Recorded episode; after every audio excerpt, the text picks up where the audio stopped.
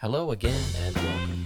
In this podcast, we discuss Out of the Bottle, the memoir of Londoner Graham Webb, an entrepreneur who overcame the challenges of spina bifida to become a hair industry icon. Join in our chat with Graham and listen as he reads from the book. This is episode 12.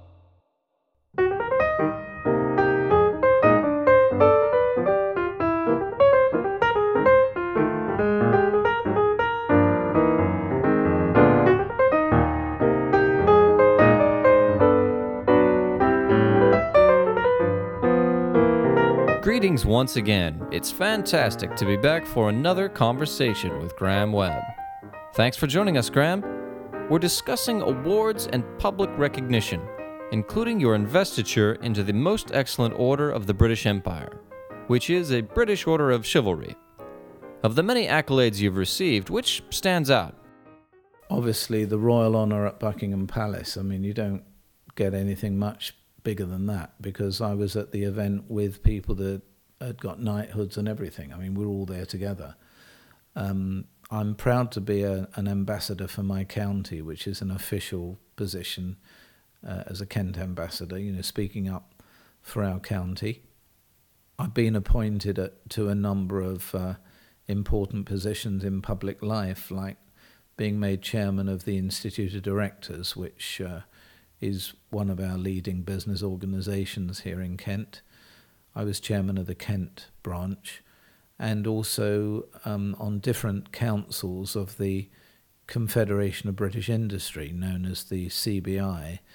And it was uh, particularly thrilling for me as a school dropout with no apparent measurable education that I was uh, a member for five or six years of their education and training and skills panel, where one sat and debated and tried to influence government on different educational policy within our country.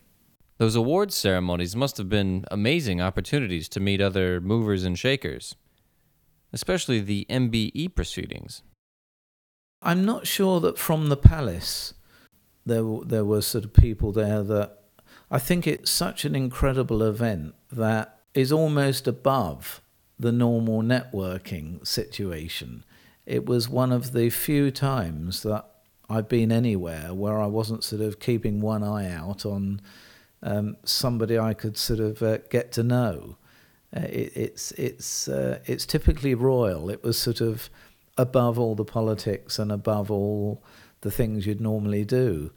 But certainly in the other things I've done, like the Institute of Directors and the Confederation of British Industry, um, I took those positions on not only because I thought perhaps I could make a difference and help others, but as much to learn and gain myself from the people I was with or people I met through that position.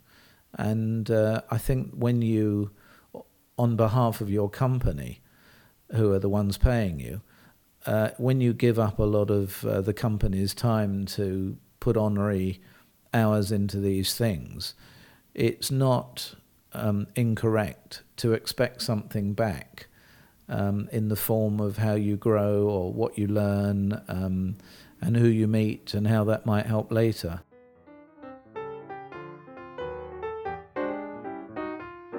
Why don't we hear a bit more of the story behind your Royal Award ceremony? If you wouldn't mind reading a bit from the text of your memoir.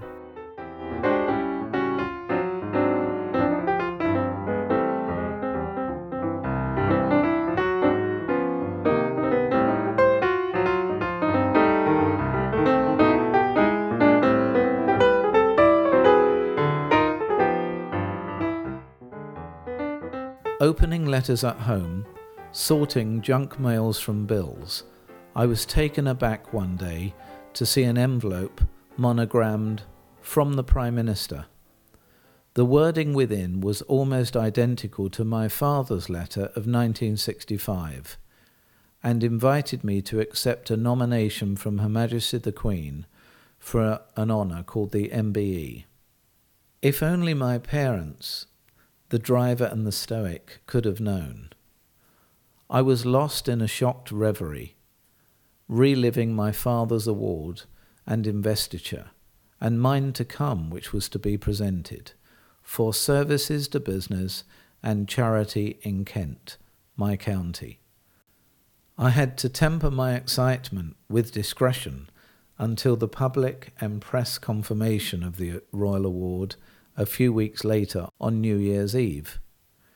The announcement prompted interviews on BBC radio and television, lunchtime and evening news, with me speaking up for the vocational sector, those facing challenges like spina bifida, and the importance of entrepreneurs making charitable efforts. My family and I are at Buckingham Palace, attending my investiture as a member of the most excellent order of the British Empire, following my inclusion in Her Majesty the Queen's 2005 New Year Honours List. We drive in through the palace gates and park in the inner quadrangle, leaving daughter Hattie and son Brad by the car, as only three guests are allowed inside the palace to witness the ceremony.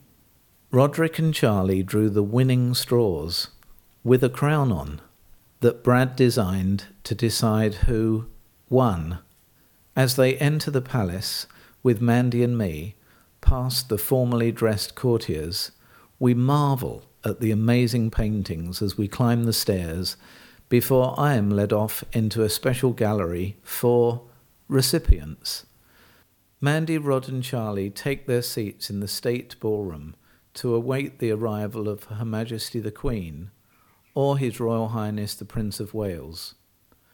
Recipients are now warmly greeted backstage by a very jovial man, Colonel Sir Michael Ross, speaking very much the Queen's English, as he explains that today's ceremony will be conducted by His Royal Highness the Prince of Wales and that he's always very chatty and interested. Sir Malcolm rehearses the necessary formalities when to bow or curtsy, when to walk forward, and to not put one's hand out as a handshake, as one naturally would. And then we hear the national anthem, the signal that His Royal Highness is about to begin the proceedings.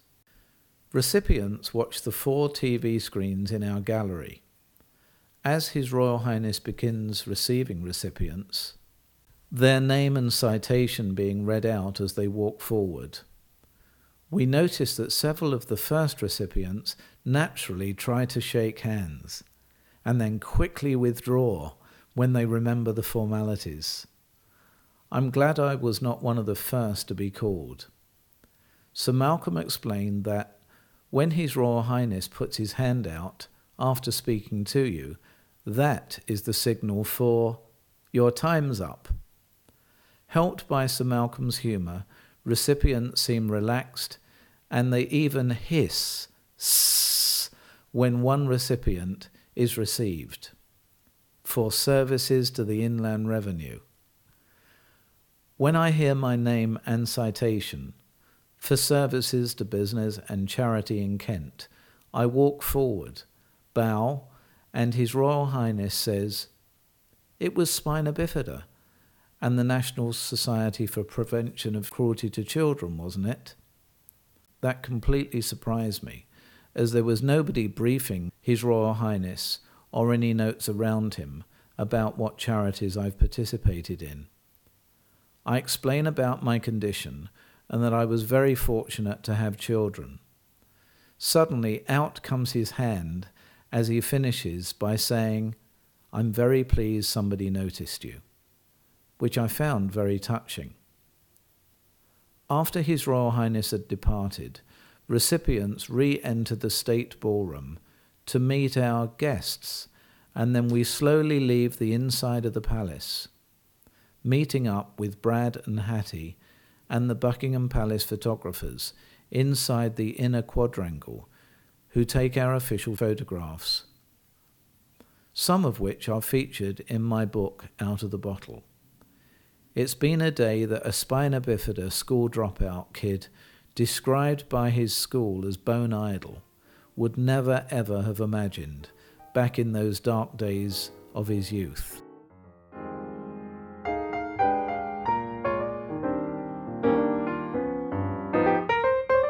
For more information about purchasing out of the bottle, visit grahamwebb.co.uk. Profits from the sale of Out of the Bottle go to benefit a variety of charities, including those seeking to find a cure for spina bifida.